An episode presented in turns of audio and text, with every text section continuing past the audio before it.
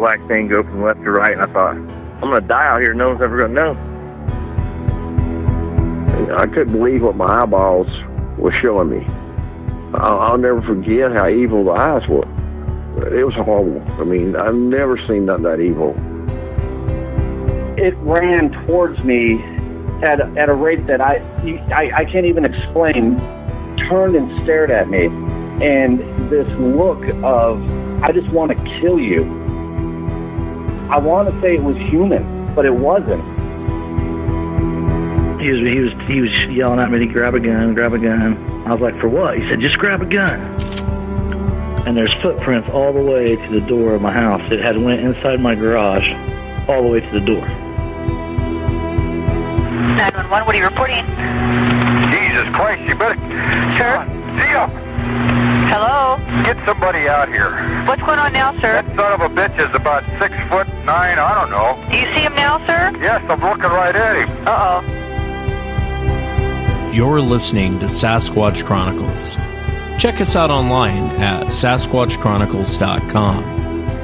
If you've had an encounter, email me. My email address is wes at SasquatchChronicles.com.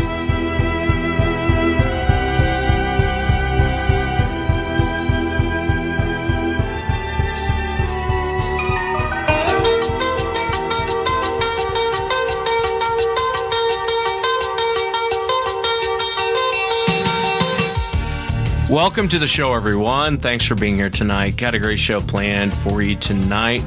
Want to give a shout out to uh, Jackson. He's my uh, biggest fan there on the East Coast, 11 year old. Uh, he's mainly responsible for the additional shows this weekend. He sent me an email, asked me if I would do additional shows. I think everyone thought that storm was going to be bigger than what it was, and uh, who knows, maybe it was. I, you know, I'm I'm on the West Coast, so I'll keep my mouth shut on it. I have no clue. Either way, Jackson, I hope it took your mind off of uh, took your mind off the storm. Uh, thanks so much for listening tonight. Earlier in the week, I was sent this piece of audio from a guy. Uh, he was actually out fishing. I can't remember if it was late at night or early in the morning. He was out fishing, and uh, he he heard these sounds. He had heard them before, and actually had an encounter when he was out there. And I'm hoping he'll come on the show and talk about it. Uh, but basically, he pulls out his phone, hits record with his iPhone as he's packing his stuff up uh, to get out of there. Take a listen. I don't know if you can hear this, but it's crazier in hell. Uh, it's about 2.30 in the morning. trying to get it from Marty and them. It's unreal. Uh, we're heading back to the house now. There it is.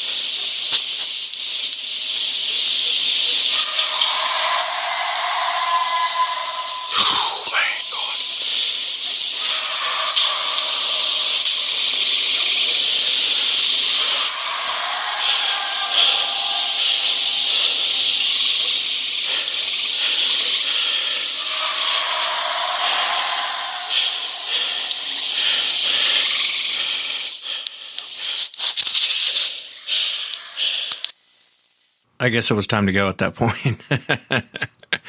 oh, Joe. Yeah, I'm hoping Joe come on. I talked to him briefly on the phone. Uh, he was telling me about this recording, how much it terrified him. In the very beginning, there, kind of sounds like a coyote or a wolf, but it's almost too loud to be one. And then towards the end, I'm not so sure that was a coyote or wolf.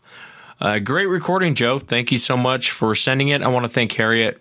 She uh, she actually originally sent me the audio, uh, so thank you for sending that to me. And very sad news to report: a Bigfoot researcher has passed away.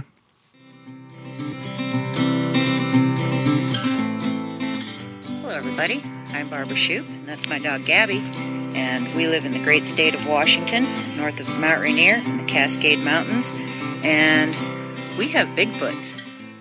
After several first-hand experiences around my home here, uh, I started documenting and making my video diary of everything that goes on, not just my experiences, but around the community. So check out our channel. We've got vocalizations, structures, we've done gifting, we have local witness reports, and we have our own first-hand encounters quite often. So, yeah, check it out. And Gabby will definitely be missed. You know, when you hear when you hear Barb Shoup's name, immediately you think Barb and Gabby. And I know the pain of losing a dog. So, all you tough guys out there rolling your eyes, you know what it's like when your dog dies. Uh, and Gabby was one of the few researchers I really liked. Met Gabby uh, a couple years back. Actually, I think it was at Beachfoot. Barb and she brought her dog Gabby, and very sweet dog. So, Barb, my heart goes out to you. I'm sorry to hear about Gabby's passing. Well, on that extremely sad note, let's go ahead and bring Mike onto the show. Mike, thanks for coming on. I really appreciate you being here. Yeah, glad to be here. Yeah, I'm really glad to uh, have you on too as well. And I know you actually have a total of three encounters, and your first encounter actually took place 1970, early 70s. Uh, if you would, would you kind of start from the beginning, Mike? Tell us what you're out doing, and just walk us into what happened. First encounter was back in the early 70s. Uh, uh, was deer hunting. I was out in uh, my stand, and I heard what sounded like a chirping noise coming towards me and it got closer and closer and then it from the distance it looked like a big moose or something coming through the woods. When it stepped out into the shooting lane which was about 30 feet away um, i got a clear view of it and it uh, it's like what in the heck is that? It was big. It looked like a man but it wasn't a man. And it stood there just kind of looking around uh, uh, the wind was in my favor because the wind was blowing towards me. It couldn't pick me up um, after about probably 30, 40 seconds, I made a noise. I go, hey, hey, and I turned around and looked right at me. And then just about three steps it vanished into the woods. It was gone. But uh, later we went back out there and determined it was about seven feet tall. Uh, it was about a foot uh, underneath a, a branch from a white pine. And that white pine branch was about eight and a half feet up in the air and uh, that was my first encounter. Yeah, that's fascinating, uh, Mike. And that happened in you said in 1970. Uh, early 70s. Early yeah. 70s. Was that in Canada? No, that's northern Minnesota. Northern Minnesota. Okay. And um, can you describe for the audience what you saw? Well, this was dark in color. Um, I'd seen many, many photos of Bigfoot, or supposedly Bigfoot, anyways. Uh, this was not as hairy. It looked more man-like. Uh, the face features were more prehistoric, uh, more man than ape. Um, and it, I say, uh, the smell, I did smell it. It was, had a real pungent smell. Um, the only noises that I heard coming from it were, uh, like I say, the chirping noises prior from you know getting into my area. Um, normally, when they vocalize, I've had two of them um, vocalize. I was in the middle of it, and it sounded more like a mumbling sound or a samurai chatter. I've heard that on more than one occasion. It's almost like a human type voice, but it's a, a like a foreign language type of thing. That's fascinating. So you saw you would say more caveman then, more than if someone said like a non-human primate, like an ape or something like that, you you would say it looked more human. Is that what you're saying? Yeah, yeah, it looked more human than it did ape. Kind of like a cross between, but uh, the facial features were more recognizable as a human, I'd say, or you know, like a prehistoric human. Did it worry you at all? I mean, what did you think you were looking at? I mean, you have a gun in your hand too, as well. Oh yeah, I, I had a rifle with me. Um, I sat there after it left, and all these emotions were running through me, and I, I like, so I basically got the got the heck out of there. Yeah, I, I think I made it out to the vehicle in about twenty minutes. You know, three mile walk. I was out in the road pretty quick. Did you did you say hey because you thought it was a man? What made you vocalize just to get it to turn around, and look at you, and see what you were looking at, or did you actually think it was a guy standing there? Well, I, I at first I, I was just sitting there and I was just like, what in the heck is this? And it wasn't a guy, but stood upright. Um, I, I just couldn't fathom what it was. You know, back in uh, early '70s, like that, we knew nothing of Bigfoot. Uh, um, I knew nothing of it until later on in life. Um, but uh, yeah, I, I didn't know who would be out there during opening of deer season and they'd be dressed in a black outfit, you know, and they could get shot, no gun in hand, nothing, wasn't carrying anything, you know, it was just walking. Um, you know, what would someone be or something like that be out there doing? You know, it's just crazy. Um, Yeah, and you mentioned that the, kind of and I didn't mean to cut you off, but you you had mentioned um, it was whistling when you guys made eye contact. Did the expression change at all, or did it vocalize at all, or did it just turn and walk off? Uh, it just stared at me for, you know, I'm not sure how long. Uh, just stared right at me. And, uh, you got to realize where we were in was a, a, a game reserve that had been closed for years, and they opened it up. And we were in there the first year they opened it up. Nobody knew about it. We were basically, my dad and his buddies, uh, we were the only ones in there hunting. So this creature, Bigfoot, uh, had that whole area to roam unmolested, uh, not seeing any human traffic in there for how many years. And all of a sudden, this thing comes walking through the woods, and there's a, a clearing, a, a shooting lane clearly cut out. And it, it stops, and it, it's like, what? It's probably thinking, where did this come from? What is this? You know, and then I make that, hey. And it turned and looked at me and was like, probably not expecting to see me either and uh, decided just to leave. It, uh, yeah, it was kind of scary. And what did you actually think you had seen that day? I mean, here it is, almost forty years later, and you're seeing this thing again. What what's going through your mind? I didn't know. Um, I, I explained to my dad because my dad was wondering why I was back at the vehicle and out of the woods so early, and I told him what I'd seen. And he said, "No, you seen a moose." I said, "No, it was too close. I could see it perfectly. It wasn't four-legged because a moose walking away from you at a distance almost looks like a human, or it looks like you know on two legs. You know, it wasn't a moose. I can, I clearly know that today. Um, it wasn't until uh, some of the old loggers uh, used to frequent uh, establishment we go into. And I was kind of talking to one of them about that, and they said, "Well, you seen a Sasquatch or Bigfoot?" And some of the old time loggers up here, well, they're all long gone now, but back in them days, they used to be caretakers. They'd sit out on the logging sites when he would vandalize or steal anything, and uh, a few of them had actually seen him. And it wasn't until a few years later where I started getting into the research uh, end of it uh, with the Patterson film and, and stuff like that, where I started to put two and two together. Um, for years after that that incident that I had, I was hearing tree knocks, I was seeing tree structures, um, and I wasn't sure what it was. You know, what the heck? You know, who's out here this time of year knocking? And it's like two knocks. Uh, tree structures. You know, you're six miles from a road out in the middle of the woods, who's building these little teepee structures? You know, it'd kids or something, and these structures were kind of big. Uh, you know, at the time I'd see all this, I, I just couldn't put two and two together, and it wasn't until years later when I got educated that uh, I learned exactly what I was looking at or what I was hearing. Uh, it's like infrasound. I've had that happen twice. Also, like Well- I say, vocalizations. Yeah, and, and let me ask you before we go on to your next encounter. Uh, when you saw this thing, did it? How did it compare to Patty? I mean, obviously, it didn't have. I'm assuming it didn't have breasts, uh, but as far as appearance wise, how would you compare it to the Patterson Gimlin creature? Uh, the walk was the same. It kind of hunched with the swing arms. The arms were down below the hips.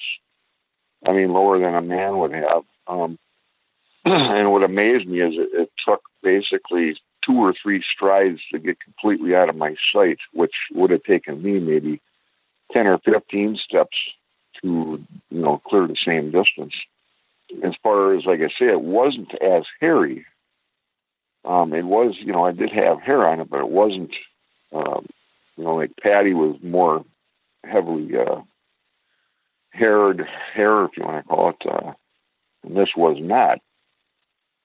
Um, and then people ask me questions too. Well, how do they survive the winter? I mean, I can go on all night on my theories, what I think, uh, what I found out up here, but um, I think this one clearly had to adapt to colder weather. When I seen it, it was not wrapped in a skin or anything, so evidently it was uh, adapting to the colder weather for that time of year. there again in the winter, I think they they winter in the tamarack swamps because they never really truly freeze. That moss grass and it was almost like a mattress. They could lay on that. They got tree structures. Um, I found skinned deer out in the woods there where the hides were ripped off, and I believe they wrapped themselves with that to stay warm. Interesting. Also, Well- there, there- And I don't mean to cut you off, but we'll come back to some of your theories. Let's go into your your second encounter. Um, when when did this happen, and where did it happen, and what were you doing? Uh, second encounter actually happened right at my cabin. Um, it was kind of an odd year. I had a lot of things going on up here, uh, different weird things I can't explain. Uh, but my ritual, I just moved in here. I didn't have running water, so I had a, a hole in the ice I kept open all winter. I'd go down and get water in the morning. You know, chop the hole open and I'd bring up water for the uh, shower, uh, for dishes, whatever. And my my ritual is I go down there about sun up and I'd sit on the ice and have a cup of coffee and watch the sun come up while I was getting a few pails of water. Well, this same thing. This creature walked out of the north side, uh, northeast side, walked along the shoreline, across the lake. The lake that I'm on is not very wide. It's probably about maybe three or four blocks wide. It's a small lake. Anyhow, it walked along the shoreline and then back into the shoreline on the northwest side. I watched it for about probably uh, oh, good four or five minutes. And there again, it moved fast enough to where it, uh, you know, it would have taken me probably 25 minutes or 20 minutes to walk the distance it did. And uh, that time of year, it was uh, late March. It was probably about a week before ice off. So there was water on the ice. There was no snow. I couldn't go over and get any, you know, foot impressions or see anything. I did happen to drive to the other side of the lake right after that. And it's all private land there. Hunters own it, and it was all gated and locked, so nobody was in there. So, know, I wanted to make sure I wasn't being pranked. Um, but yeah, that was interesting. That was, uh, I think, 2009. I just moved up here. I live on a lake north of uh, Nashwauk, Minnesota. So yeah, it's um, I got quite a drive to town, about 15 miles to town. I'm pretty much on my own. I got a few neighbors up here, but not many. I wanted to ask you, um, gosh, this is almost 39 years later. You're seeing a second one. Um, eh, what did it look like? I realize you're seeing it at a distance, but it, did it look like that first one you had seen, or was it completely different? It looked pretty similar. It, you know, it was dark. I couldn't see any fe- uh, features at that distance. Um, it walked on two legs, same thing, arm swing. Uh, dark in color. It looked to be hairier. Um, it was, you know, tall. I tried to, I tried to focus on the shoreline. This, you know, try to get an idea where its head was. You know, what I could uh, see in the background. I could compare it to for height. And um, I'm guessing it was probably about seven, seven and a half feet tall in that that range. Well, yeah, it was very, it was very exciting. Uh, Yeah, I would imagine. I would imagine. Gosh, this is almost 40 years later. You're seeing um, another one. I realize it's like 38, 39 years later, but uh, you're seeing it again. And and before I know there's a final encounter. Before we get into that, had you been looking into this between 1970 and 2009? Had you really started looking into this subject, or was it just kind of a shock at that point? Like, oh, I saw one of those 39 years ago. Well, I, I started getting into it. I mean, after you see something like this, um, I've never been afraid of the woods, and I spend a lot of time in the woods. I spend a heck of a lot more time now. Of course, I'm out researching, but uh, you always have eyes in the back of your head, and I've been followed. I've had rocks thrown at me, branches thrown at me, um, and, I- and I know when they're around. I, I can sense when they're around. Um, uh, I've never been harmed. The worst thing that ever happened is I uh, they did infrasound on me, which made me feel like I was having a heart attack. Yeah, I was kind of into it. I wasn't really that big into it until I got involved with the Minnesota Bigfoot Research Team, and um, a great bunch of guys. Uh, we do a lot of overnights. We do a lot of research. We've got some good videos on YouTube also uh, Minnesota Bigfoot Research Team TV. Um, we got some videos on there.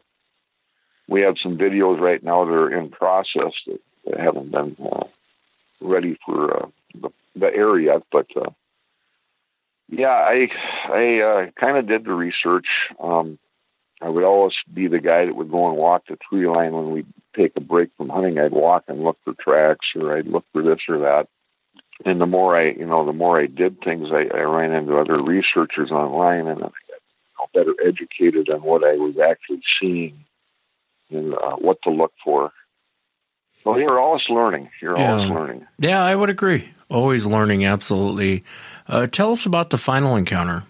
The, the final time you had seen them, I realize you're having other encounters where they're throwing stuff at you, but when you'd actually seen it, tell us about the last time.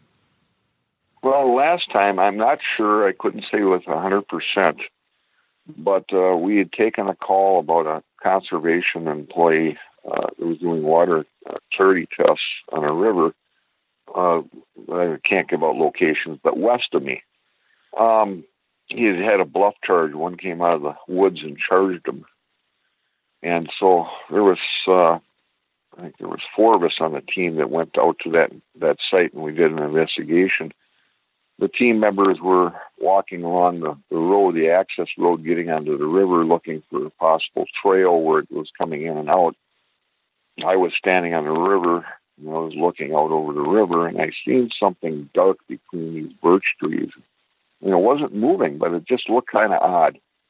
And I wasn't sure if I was looking at possibly a moose standing there or possibly a, a shadow of a burned out tree but I, I stood and stared at it for a good 15 minutes and, just stared and stared and stared. And we hadn't, you know, really gotten our equipment out yet. I didn't have my binoculars or anything like that out.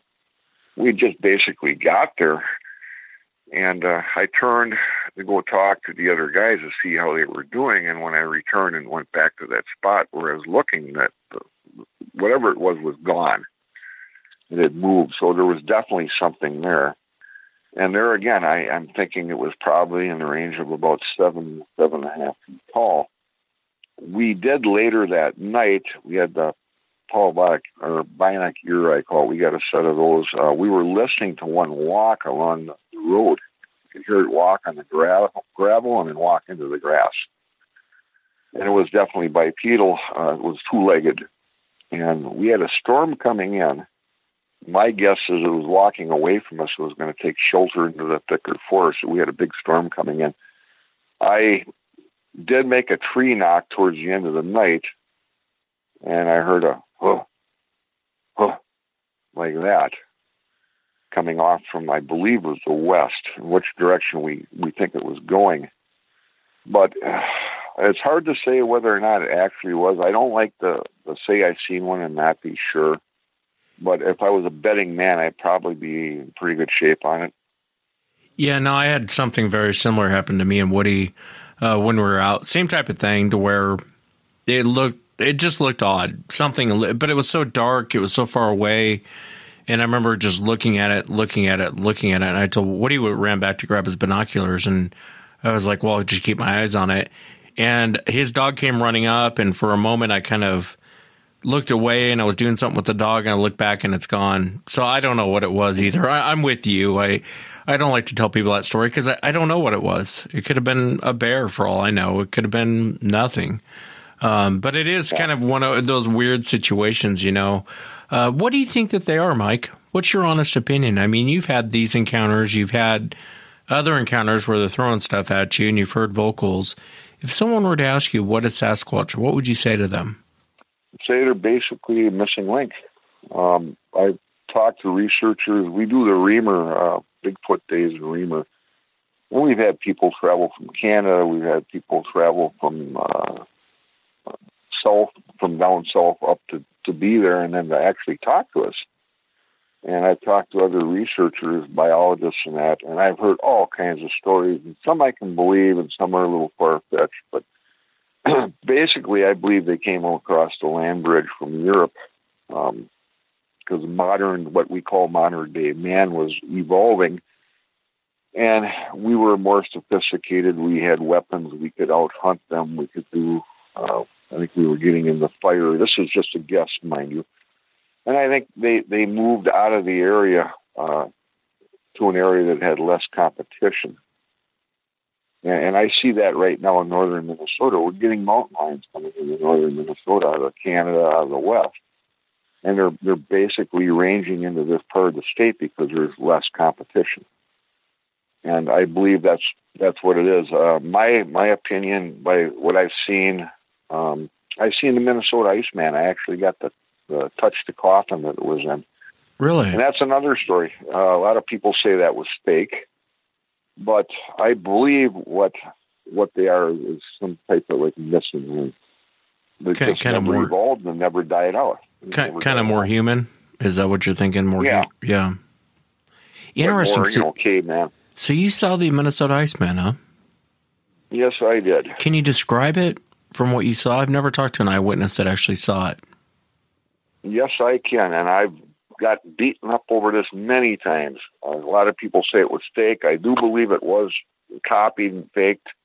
What I seen, I had a friend of mine that worked for the Minnesota State Fair, and uh, he was uh, he was able to let me in and witness witness this back during the uh, middle seventies. He was uh, let me in, and I got to go into the display area and actually look at this.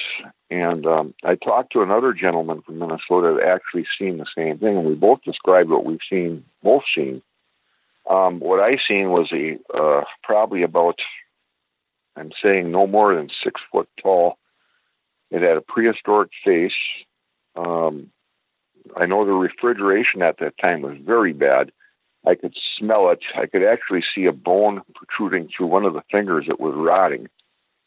Um, it was lightly, it didn't have a lot of heavy hair on it like a normal one. It was uh, lightly, light hair, dark in color. It had a man like face, uh, very prehistoric looking. Um, and my opinion on it was real because I don't think they could have faked something that real back then. I don't think we had the technology. Hollywood didn't have the technology to do something like that. I agree with you. It's just it's a shame because the guy that was presenting it, his story would change constantly. You know, they shot it. He a friend of his shot it.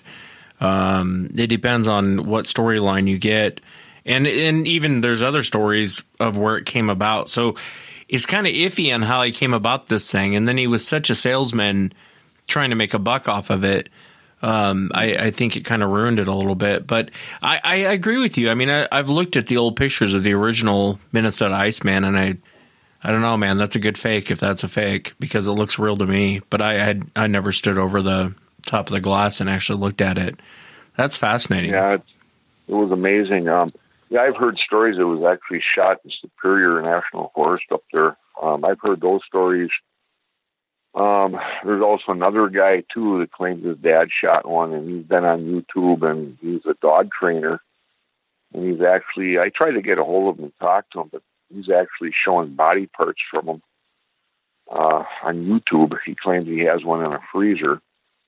I mean, I, I've heard a lot. I, I know you're talking about that. Peter King guy. I know you're talking about. Yeah. It's his attempt at Yeah, I- humor, is what he's doing. He says in a bunch of his early videos. It, it's just humor. It's meant for a joke. It's meant for fun. Um, and he's pretty straightforward in the early videos, and now he just does it for I think for views and kind of a poor attempt at humor, in my opinion. But um, I know you. I know who you're talking about. Yeah, I didn't think much of the guy, in my opinion. So he seemed like kind of a jerk, to Yeah. use a nicer word, I guess. Well, I've never met him, so I can't I can't say one way or another. Um, I wanted to ask you about you had mentioned earlier about the deer hide. I'm I'm curious about that. Wrapping themselves with deer hide. I've never heard of such a thing. Well, it makes sense. Um, you know, they keep warm doing that with hides. Um, also, you know, body heat. Uh, in the winter, they get into the tamarack swamps, and I believe that's where they winter. They make shelters. I don't believe they migrate out of the area. If if if they did, I think people would see them more. The way they're logging in, in Minnesota alone, you know, they're running out of habitat. In my opinion, to to stay hidden. So, um, yeah, I believe you know they're opportunists. Um, I had a, a guy I worked with said that he's seen one. He thought he's seen one that was wrapped in a tarp. You know, going through the woods, it found a tarp and wrapped itself up in one. I mean, Yeah, uh, interesting. I guess it's not too far off. You, you read old accounts of when people used to put their clothes out, dry them in the yard, and there's a bunch of old accounts where people would see these creatures with clothes on. Looks like they stole it off a clothesline and was actually wearing it. And I've always, you know, you can pass the first one off, but I've read many accounts like that, early 1900s, late 1800s of them wearing clothes. And you're like, where did they get the clothes from? And I'm sure they jacked it off one of those lines. You know, it was before the dryer, the washer and dryer, how we can wash clothes now. But um, that's fascinating. I've never heard anyone say that. Why, why do you think they're so hard to catch up with? Do you think they're just so smart, or do you think there's something else going on? Well, you know, we, you know, I, like I say, I could tell stories all night. We did a Remer. We took eight people out. We had, uh, um, they'd never been in the woods. We wanted to give them a taste of what we do, what we do out in the woods. We had uh, two girls that were probably about, I'm guessing, 12 to 13 with their dads. Uh, about a 19 year old gal and her boyfriend, and then a woman in her early 50s with her boyfriend and we got a total of about eight knocks, and we got a vocalization that a 19 year old girl heard through the parabolic ear, and she was almost in tears. She come walking up to me, and she said, "I hear him talking." And I made the same sound that they made. She shook her head. Yes, yes, is what I'm hearing. And at the end of the night, um, we kind of talked about it. Um, my opinion was it was juveniles. They were just curious to what these females were doing out there and these people were doing out there. And after they'd had enough, they just simply vanished. But um, yeah, they're very intelligent. They're they're not going to be seen by accident, um, not unless they want to. Um, you plan on going in the woods with three, four, five people. Your chances of seeing one are very slim. You, you'll be lucky if you get a, a, a haul or a knock. They know when you're there. They hear you.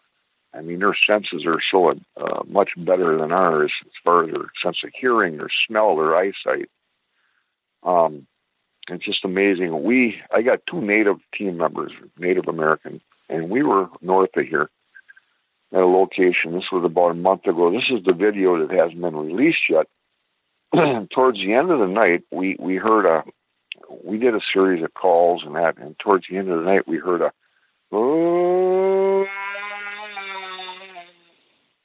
and we were just standing. We're going, "Oh my God! Did you just hear this?" It was like to the south of us. Well, then a pack of coyotes went nuts, just let loose, yipping and hauling and all this. And then shortly after that, we got a, a return call from another one to the north of us. Did the same type of, you know.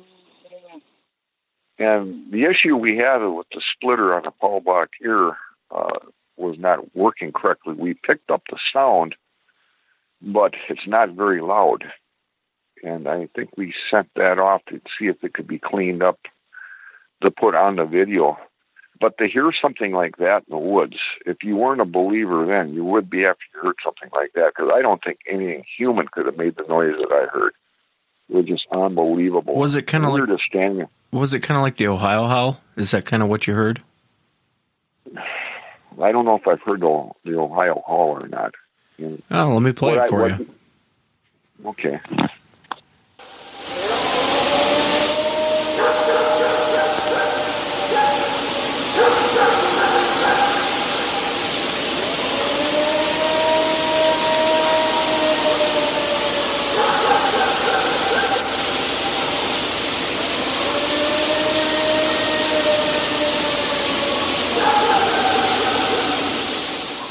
Yeah, that. Oh, that's what I heard. That's what you heard, huh? Yeah, it's Yeah. uh Yeah, real similar to that. It made the hair on the back of my neck stand up. yeah, I bet. I bet, man. If I was standing out there, that'd make the hair on the back of my neck stand up. Um, have Have you ever had any aggression when you're out there beyond just rocks being thrown in your gen- general direction? Well, we had we done a, a, a filming of finding Bigfoot up here, and uh, we took them out to the location where that game reserve is, and we did the overnight filming there. And we did get a tree knock. We had something crashing through the woods, but you got to. This was in July, so about in November, I went into the area deer hunting, and uh, I felt sick right away on opening morning. I felt like I was having a heart attack. I just felt nauseous. So I got up and got out of the area. Felt fine. Walked back into that stand that I had, and, and I started getting anxiety attacks, which I never get those. It was, it was just weird. So I finished the day out. I came back here and I, I basically ate and went to bed. I was tired as hell. I mean, I was just completely wore out. And uh, that's what they call infrasound. I had that happen one other time on a trail. I was back in the trail and I was at the end of the trail. There was a swamp. And all of a sudden I had the feeling of dread, like I had to get out of there. I couldn't get out of there fast enough. And I, you know, I got a rifle and a pistol on me. I've got nothing to be afraid of.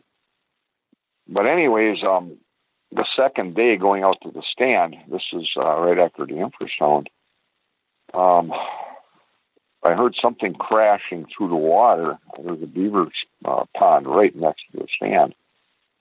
And it didn't sound like a deer. It sounded like two-legged splash, splash, splash. And, um, and shortly after that, I was sitting in the dark yet. Waiting for daylight, and I could hear these objects hitting the ground around me, crashing through the brush and tree branches.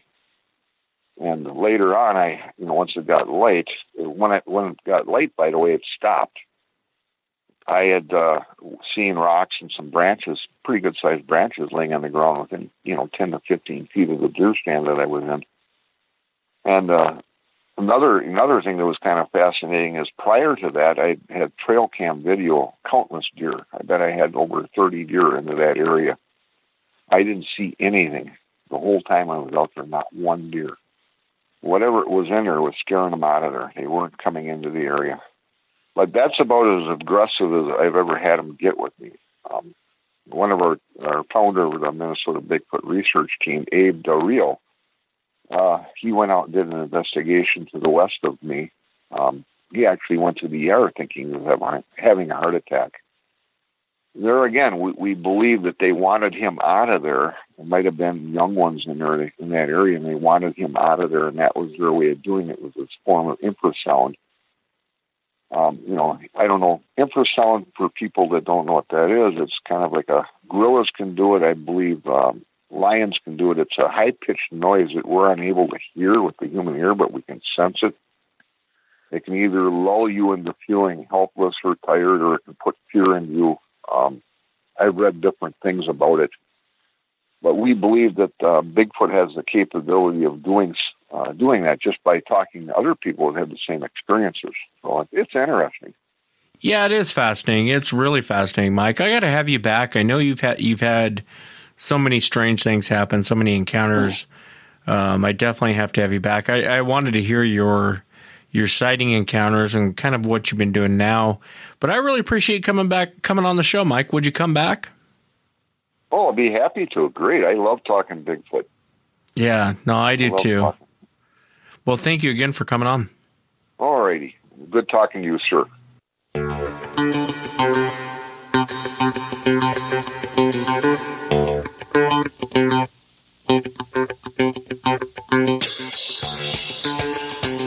And as most of you know, MyBookie is now sponsoring Sasquatch Chronicles. Join now, and MyBookie will match your deposit dollar for dollar.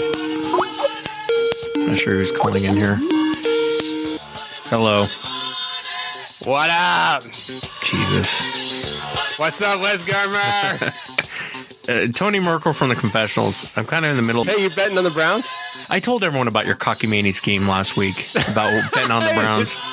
How the Browns, like who bets on the Browns to win? I mean, uh, I'll tell you what. Let me just finish this real quick. I'm in the middle of trying to pay bills, uh, as they say in the business. Use promo code Chronicles to activate. You want help? No, I'm good. Use promo code Chronicles to activate the offer. Visit MyBookie online. That's MyBookie, and don't forget to use the promo code Chronicles when creating your account to claim your bonus. You play, you win, you get paid there. Now, Go what Browns. did you? Now, what did you want? Now, what did you need that was so important? Oh, I just wanted to see if you were going to be, uh, you know, betting on the Browns this weekend. No, you know, like I told you. No, people in Cleveland don't bet on the Browns. Uh, listen, I'm telling you, this year it's looking up. Okay, they started their season with a tie. It's really looking up right now. Yeah, I'm sure. Kurt's Uh, and they got they got Mychal Kendricks on the team. You know who that guy is? He came from the Super Bowl defending champions, the Eagles, the Philadelphia Eagles. You know, so they're looking up. They're looking up. I'm telling you, you gonna play some money on the uh, the Browns this weekend? already done. Oh, wow, look at you, man. Well, that that MyBookie's actually pretty cool, man. I got a couple bets this play place this weekend. I'm I'm kind of looking forward to uh, getting some free money. Place the bets against? Eagles. I'm betting against um, the Browns. All Okay. the all the losing teams. Oh yeah, okay. You can hate all you want. Reigning champs. Reigning You guys champs. won one year. You won one year. When's the last time the Chiefs won? yeah, I thought. That felt, that really felt nice. Anyway, don't forget to check out MyBookie. Use promo code Chronicles. That's MyBookie. Play you win, you get paid. I already said that, but I'm frustrated. God damn, Tony Merkel. Anyway, let's jump into it tonight. I want to welcome Shane to the show. Shane, thanks for coming on. Hey, glad to be here. Thank you for having me. Yeah, I really appreciate being here, and I've been following you for many years. And it all started with your encounter uh, from when you were young. Now, there's other things I want to get into. I know you have a documentary coming up, but can you take us back to that moment, Shane, when you were a child, and walk us into what happened? What, what were you out doing, and what did you see? So, I was on my uncle's land uh, just outside of West Plains, Missouri, which is down in the southwest part of Missouri. And um, his dog had run off. His, his dog was uh, he was part Dobie and part Lab, so he was he looked just like a Dobie, but but a thicker chest. And uh, he would he would run out and chase deer, and you know he'd disappear all day long. But usually my uncle could whistle, and within ten or fifteen minutes he'd come running. And uh, that day he didn't, so um, he asked me to go out and, and holler for him. And I ended up, uh, you know, we played as kids out on my uncle's land all the time. During the summer when I wasn't in school, I actually stayed out there during the day. So being in the woods out there was very normal for me and a few of my cousins. So anyway, uh, went out and crossed the pasture and uh, went to the edge of the woods and started hollering for him and he wasn't coming. So i you know went up on into the woods a little ways and kind of started headed heading back eastward.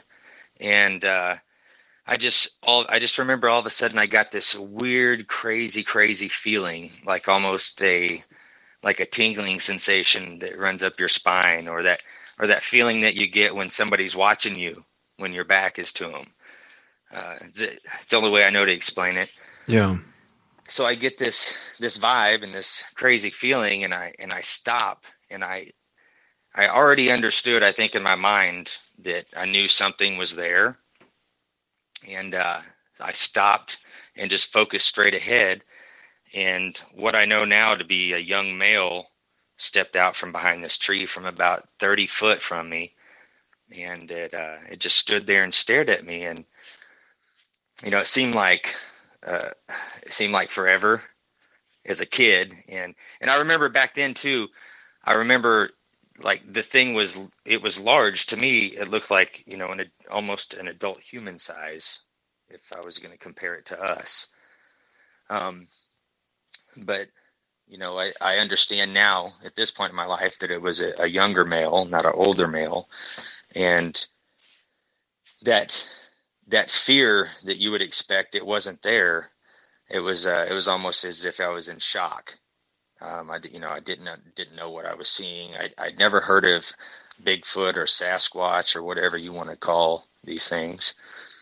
So i just stood there and gazed at it and it gazed back at me and it was maybe for you know eight seconds ten seconds max and it turned around and it walked away. It never looked back at me and it walked up and over this this shallow hill and went out of view and that's when like instinct kicked in on me and I turned and ran all the way back to the house and uh you know by the time I got back I was crying and you know the the fear set in after after the fact.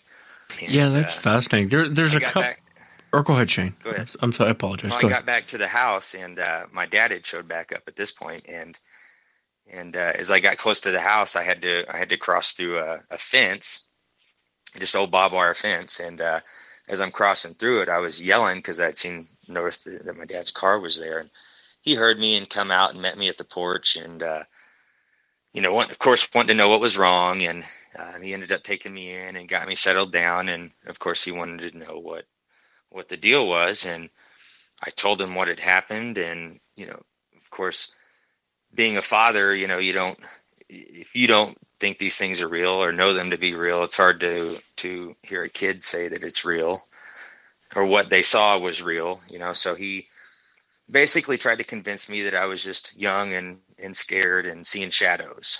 And uh and that was that was kind of it. You know, I didn't I didn't play in the woods for for quite a while. Uh, I definitely even after I started, you know, getting back into the woods with my cousins, I wouldn't go out alone.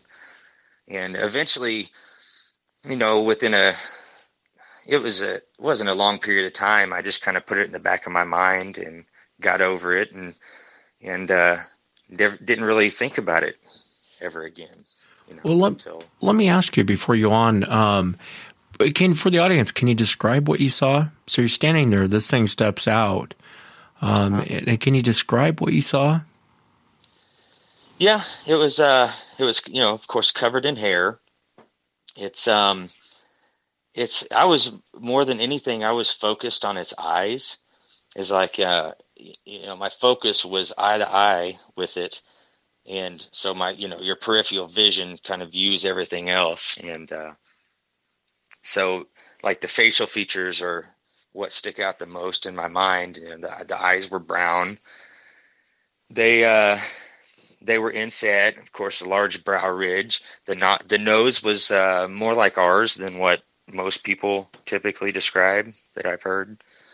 Um, the lips were were really flat, more, for lack of a better explanation, they were more ape-like, I guess you could say.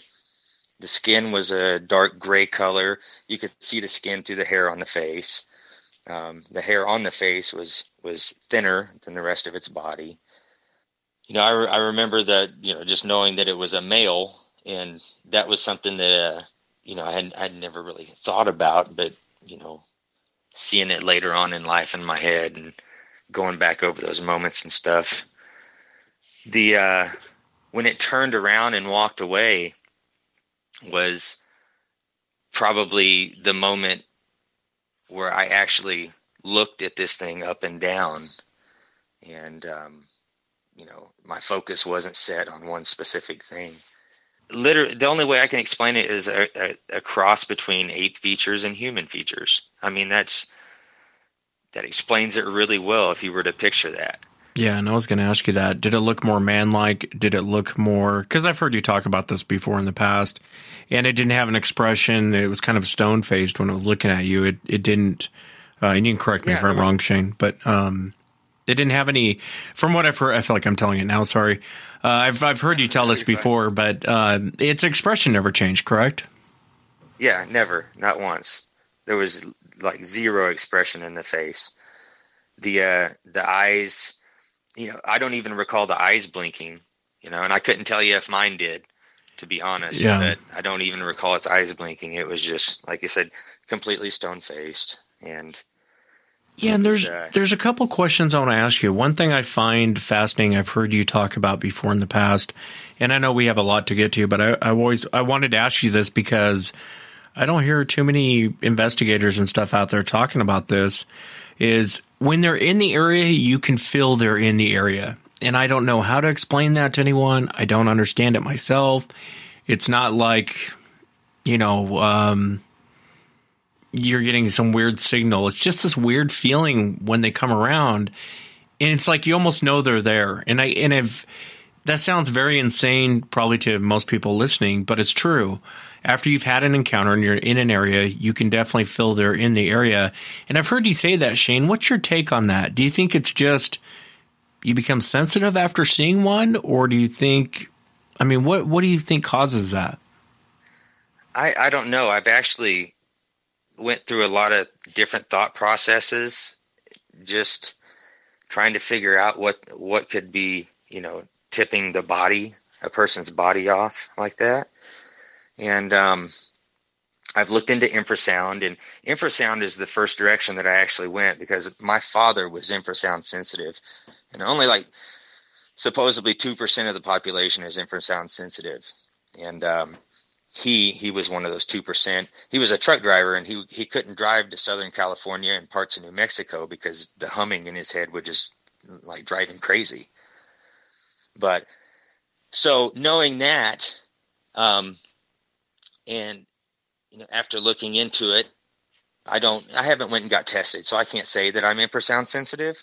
But just going off of that, and with you know the theories out there that they've there's pe- I've heard people talk about infrasound, and so I started studying it, looking into it, and and thinking maybe that's what I was feeling, and and I didn't understand back then that other people were having these feelings too, you know, that they could they could tell when something was around, and not even necessarily, you know, this this species that that we're out that we're out here chasing around in the woods. Um, I uh, I'm one of those people that you absolutely can't sneak up on, and my my sons are that way. I have three boys, and and all three of them are really hard to sneak up on. They they they feel your presence, and uh, I've done I've actually trained them to be that way, and uh, a lot of it involves scaring them a lot, which is fun for dads, right? So Yeah. Do you, do you think it's infrasound though? Uh, I'll tell you. I'll, I'll, I'll, I'll give I it to you real. at this point. Let me give it to you real straight here for a moment. I felt that one other time, and it was in a haunted house. It was in a legitimately haunted house, and there was absolute pol- poltergeist activity going on in the home. And I, it's very the feeling is very familiar to that. It's the feeling of being watched. It's the there's something not right in the air. And now I'm not saying Sasquatch is a ghost, or you know, but what I'm saying is that feeling is very familiar. And if it was infrasound, I think you'd have the symptoms of infrasound, wouldn't you? I mean, infrasound can cause a lot of problems, make you sick, make you depressed, make you, I mean, they can turn the dials and change your emotions on the dials. Um, and I don't, I won't really say it's like that. It's not like I'm sick in an area. It's not like I'm disoriented or there's nausea. It's just this high alert that kicks on. And you know what I'm talking about because I've heard you talk about it before.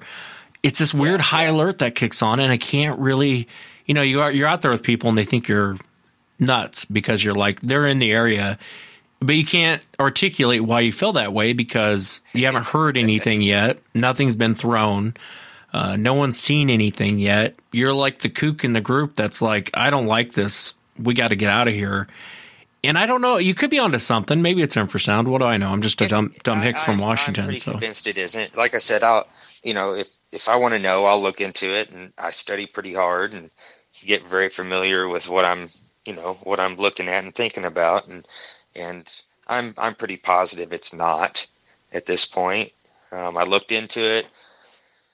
Um, I couldn't prove it. Um, I am going to be using some equipment in the near future in the near future that will pick up infrasound and that is just to you know convince my myself and anybody that has that theory out there that it's not true um, that's kind of how we roll man. Like we don't care if if we if we have an idea we're going to try to figure out a way to prove it wrong or right. I like it. and and if we prove it wrong we're cool with that because i mean say i have a theory. If i can prove that theory wrong it makes no difference to me. If it's wrong that's one less thing that i have to look at and think about you know and, and so that's kind of what we're out to do not just prove these things are real and prove that they're out there but we're also out to prove that a lot of these things that people are thinking about and really diving headfirst into, we're out to prove that that's that some of it's BS. You know. I hear you. Well, and I want to jump ahead. There, there's a little incident. If we have time, we'll we'll discuss it. But um, you didn't actually start getting back into this till like 2014. Um, and if my memory is right, you were actually out with your family when you had an encounter, um, and it kind of brought you back into looking into this. Is that correct? Uh huh. Yeah, 2013. Yeah, 2013. You're working now on, and forgive me for going all over the board, but you're working now on a documentary. Uh, tell us about that. Uh, What experiences were you guys having? What's the documentary going to be about? Kind of share with us what you have coming up. Well, so basically, I I got brought into some private property, um, and this private property was had some things going on, and they already already had one friend that was out there that had been hiking around and checking things out and whatnot, and and uh, he ended up getting a hold of me, and and from there, basically, we spent um, all of last year just kind of being a normal presence out there. Um, the first day that he took me out there, we actually had a we actually got a visual of one, and at this point, we think it may be a, a young female is is the one that we possibly saw that first time I went out there with him, and um, there's reasons in the documentary that kind of explain that and why we we think that now, but. Um, we spent the whole last year being a normal presence, kind of getting a routine going in certain areas of the property, and um, doing a lot of things that that we I haven't really put out publicly. I've just kind of kept to myself, and it's basically a lot of it is the same things I did back in 2013. Um, and back then, I, I ruined the situation by giving chase, and at that point, everything just almost came to an immediate stop. So I've just basically kind of went back into that same situation in this different area. And after doing all these same things for the past year, um, I brought in Randy Harrington, which uh, you just did an interview with recently, and a guy named Chris Reinhardt, who's out of Connecticut. He's a Berkshire Bigfoot on YouTube. And I have a buddy here that does this with me that actually got me onto the property, and his name's Mark Taylor Gardner. He goes by M Beast. That's how most people know him. Yeah, I know Mark. Yeah. Yeah, he's uh so you know, it's just a I've met Randy. I've never actually met Chris, but we talked a lot on the phone and just you know a lot of commonalities and whatnot. Just a good guy. More than anything, I was trying to bring in the right people that were trustworthy and that I could count on you know, and that would count on me. And, and, and we've all kind of got the same mindset as far as how we, we want to go about getting the evidence. And I had a situation where I felt like it was time to, to try to get some good evidence. And so I brought Randy in. He, uh, his specialty, and I know you've talked to him a lot, but he loves the nighttime stuff with his FLIR and the audio. And Chris Reinhardt loves the daytime stuff. He had never done any nighttime stuff, and uh, let me tell you, after the first night, he was on edge the whole five days.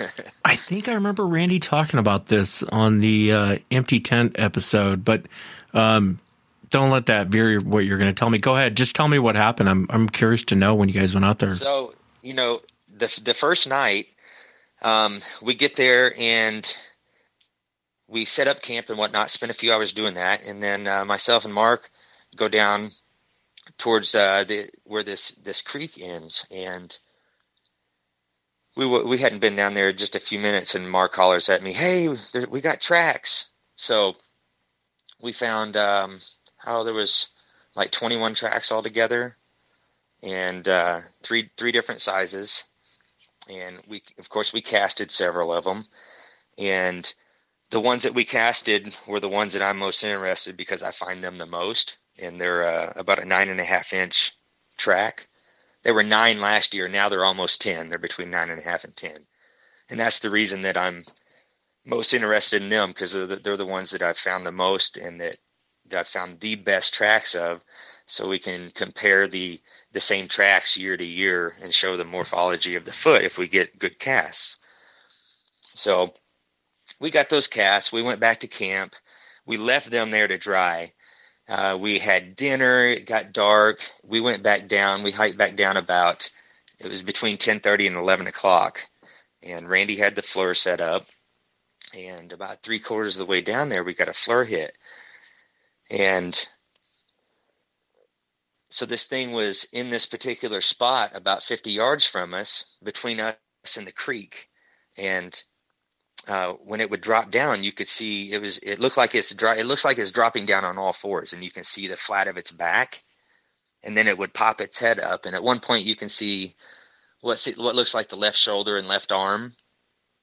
And uh, anyway, we videoed this for about we got about three minutes of footage, and yeah, why we stopped the footage at that point, you know, that'll that'll come out later. But we went back the next day and um, found where this thing was, and we did a recreation of it with me where it was, and the thing is, the head is bigger. Uh, it's just it's it's larger. I could completely disappear, and this thing couldn't. So we also found the next day um, where something we assumed the subject had went through this particular area and uh, and this is also the same subject that we believe left the tracks that we casted which is the which is kind of the cool thing you know we were down there casting his tracks and on the way to, back to get him we got this FLIR footage so the second night we went up to a, uh, an area that uh, I call the, the I call Crawler Hill because I have uh, caught a video in the past up there of what seems to be one kind of spider crawling and popping up, and you can see the shoulders and the head.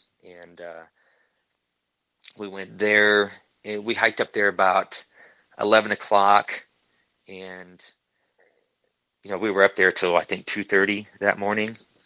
But we hadn't been up there maybe ten minutes, and uh, got the FLIR set up, and we all sat in this spot. And uh, boom, one stepped out from behind a tree, and and we got about ten minutes of footage of of this thing pacing back and forth between these two trees and squatting down occasionally. And at one point, I get up, and when I get up, it reacts to me getting up, and it jumps behind the tree, and and uh, so it was exciting. You know, it was really exciting that we were getting all this action, and we had a, a, a bait area set up, and at this, I move these bait stations around occasionally, and there's there's things that we're leading into now where nothing will be able to get to the things that I'm leaving out there.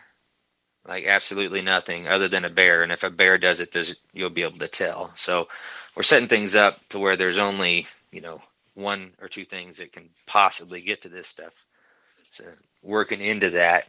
But we had some action and um, we have an apple that's been bitten in half it's uh, actually still in my freezer. We're trying to decide who to send it to, and we're waiting waiting to hear back from somebody right now that may do some DNA testing for us. And since then, we've we've gotten another apple that looks like it it possibly dug its fingernail through the apple.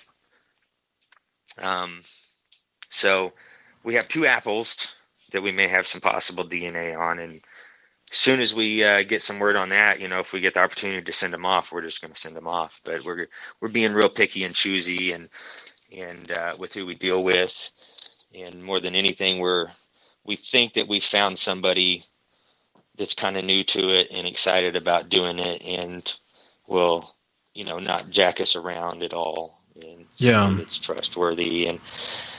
You know, I know a lot of people send things off, but I also know you know, of a few people that have sent things off, knowing what they were, acquired the hair themselves and sent it off, saying it was possible Bigfoot, and it came back as a completely different animal than what it actually was. Like it wasn't even tested. So I know of those cases, so we've been real picky about who we're going to deal with. You know. Yeah, I don't blame you. I remember when Randy was telling me the story, I was giving him crap because uh, you and I both know Randy's like six five and three hundred pounds of muscle.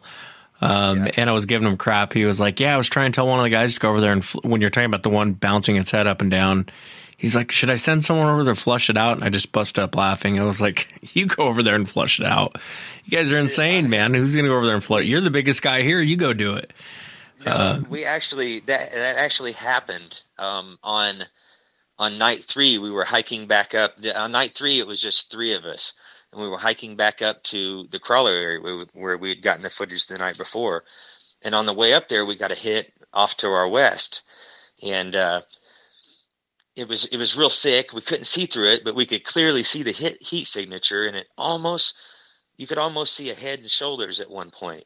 And um, Randy looked at me, and I looked at him, and I took off. I took off into the woods towards it, and uh, I didn't get my you know I didn't get my eyes on what it was, but uh, it was in a little culvert with a a big a big big tree sitting on the top edge of it, and it whatever it was was it had been down in there, and it bolted on me, and uh, I didn't even get it with my flashlight.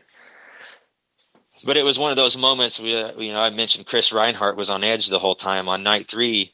This is only his third night, you know, doing the type of investigation that we do down here, and uh, you know, he's got me the only person that can get him out of those woods running off into the woods towards a heat signature, you know. So he was wondering why he was out there with us, I think at times. But, yeah. No, I understand. And it's it's um gosh, there's so much that happened between now between your first encounter and this situation. And I may have to have you back, Shane, to tell that other from 2013 to I think it was 2014 or 15 of this area when you were actually in observing for uh, there was four creatures uh, family group and it's kind of a long five, story there, there, there was five actually but one of them i only saw one time I got you. It's kind of a long story, um, and I may have yeah. to have you back for that. Uh, but that's what basically brought you to this property. And I feel bad. I'm all over the boards. Forgive me, Shane. Um, no, you're good. When you guys went out to that property, what what was the guy who owns the property? What did he say to you guys? Well, so he um, stays in a, a, small cabin. It's actually kind of a trailer that's been, you know, built around.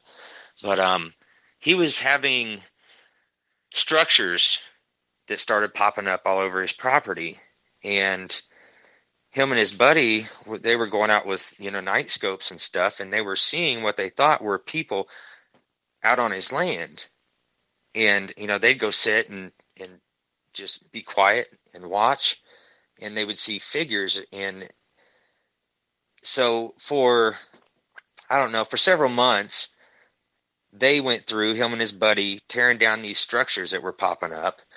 And and uh, uh,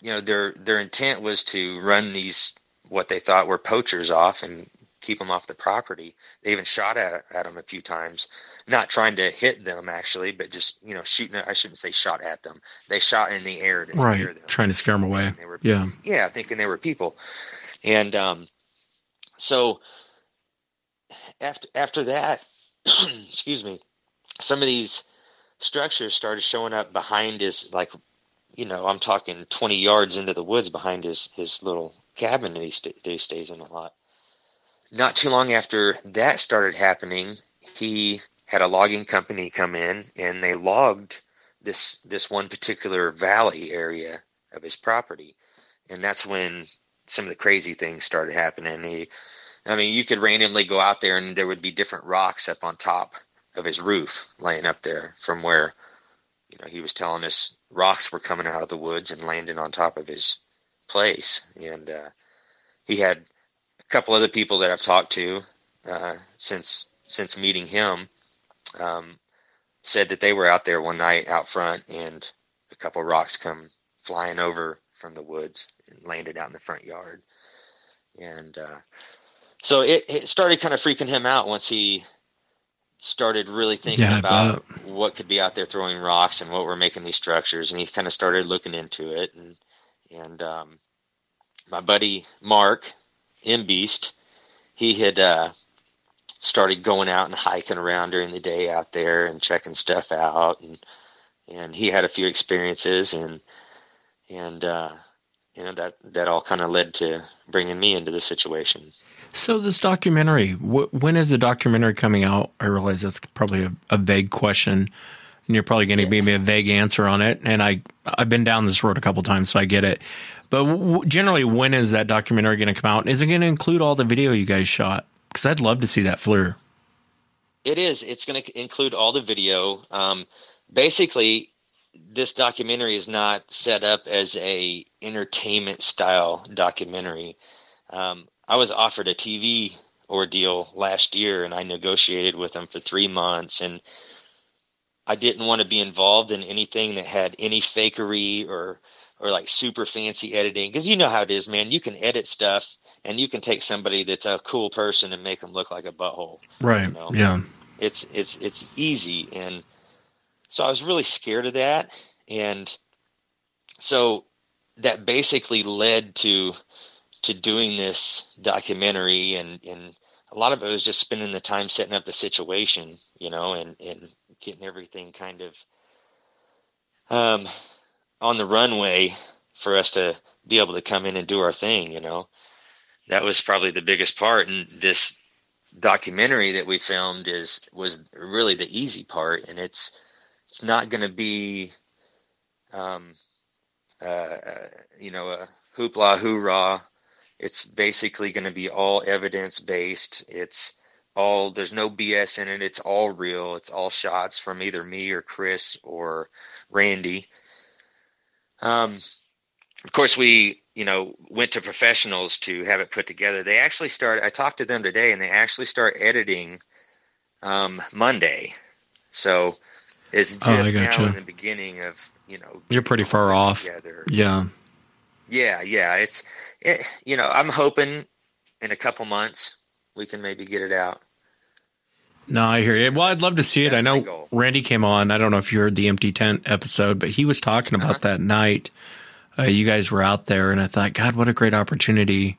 And I was here to. I was glad to hear you guys were out there, the ones actually out there, because I don't know, man. A lot of these guys go out, and I'm just like, I've had guys go out start popping off shots, and you know, under the guides of we're Bigfoot researchers, and it's like you're on someone's property, man. You, you got to take it easy a little bit. Um, and I was so glad to hear you guys go out because I know I know Randy pretty well. Randy's no nonsense. You know, there's no BS with him. Um, Absolutely. That's one of the re- main reasons that I brought Randy into the situation was because of that. And that is, you know, there's a lot to be said for integrity and just, you know, people knowing that you're not going to be faking stuff and whatnot. And, you know, nobody wants to be involved with anybody like that. So I spent a lot of time like vetting the people that I wanted to bring into the situation. And he was just, you know, he was Yeah. the number one prime candidate when I first started looking. yeah, Randy's one of those guys too. Approach. Yeah, I didn't mean to cut you off, Shane, but Randy's one of those guys. You're kind of like this too. Uh, one thing I've always liked about Randy is he's outside of the box thinker, and I I know um, I got to have you back to. We're gonna run out of time, but I got to have you back to tell the um, when you were interacting with the family group because you were kind of doing the same thing I noticed with Randy, trying to think outside of the box. You know, how can I trick them? How can I play the game with them? Uh, and you both are outside of the box thinkers. I, wa- I wanted to ask you, what what do you think that Sasquatch is? What what's your honest opinion? Obviously, you know there's no wrong answer. Um, you know, honestly, I don't have an opinion. That it's it's completely open. I don't I don't have anything that's fact based that can really give me an opinion. You know, if I was if I was to go off of what I've seen, um, I would have to say they're just you know something between us and apes. That's you know that's that's really all I can say. That's really the only way I can put it because um, you know, opinions change constantly, and I hate changing my opinion. I'm stubborn, and once I have an opinion, man, I you know I stick to it till death do us part. And uh, so I just try not to get too opinionated and set in any you know solid way of thinking.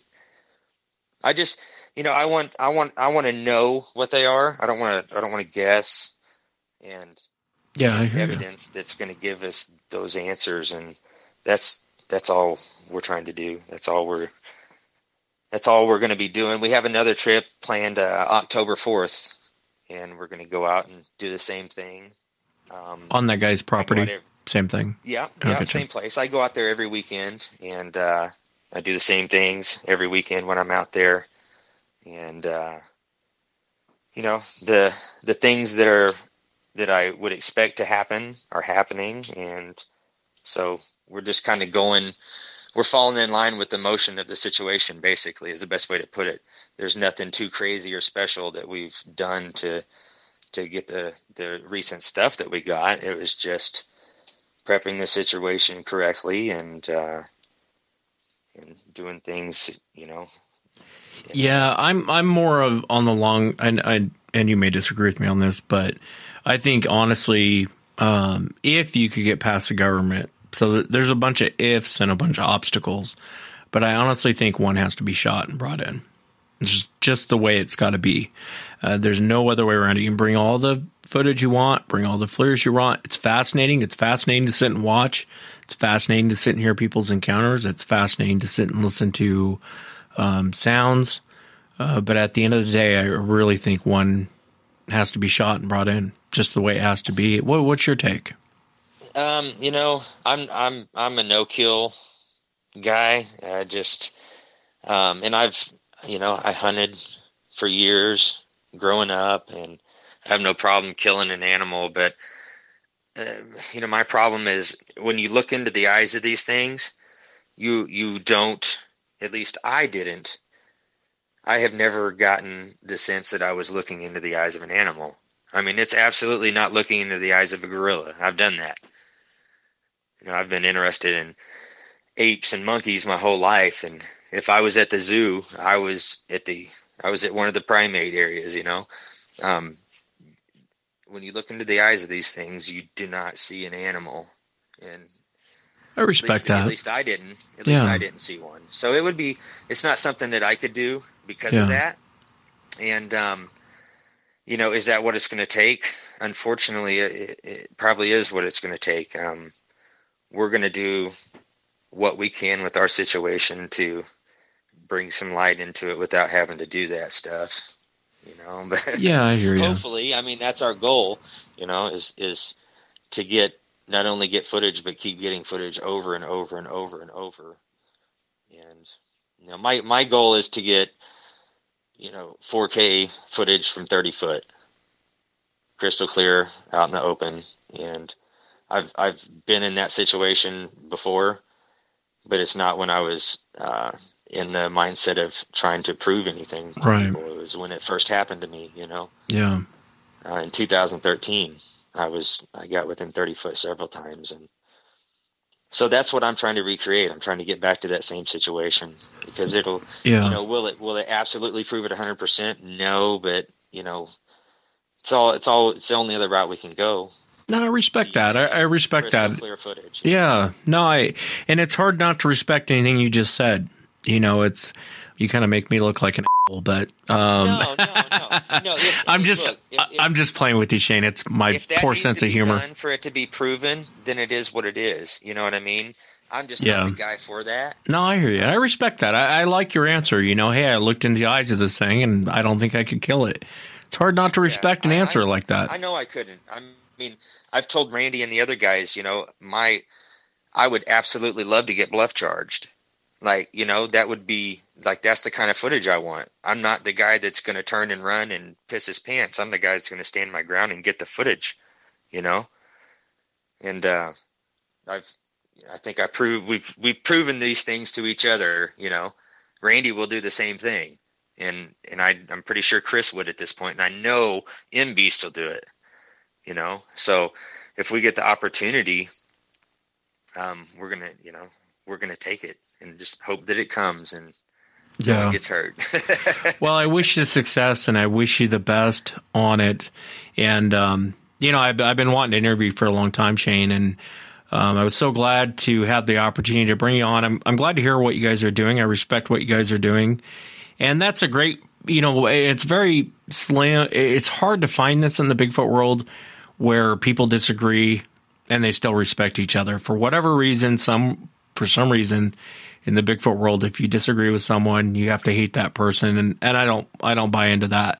a lot of the Bigfoot community is crazy right now. Yeah, it's completely insane. Yeah, I, I stay out of I stay out of it as much as possible. yeah, you and me both. you know that the other thing too is you know you have no disrespect to anybody who's got a patreon account or gofundme's no disrespect at all but i've done everything it, just like randy. Randy has spent so much money doing this for years you know? Um, i've spent a ton of money. The other guys have spent a ton of money.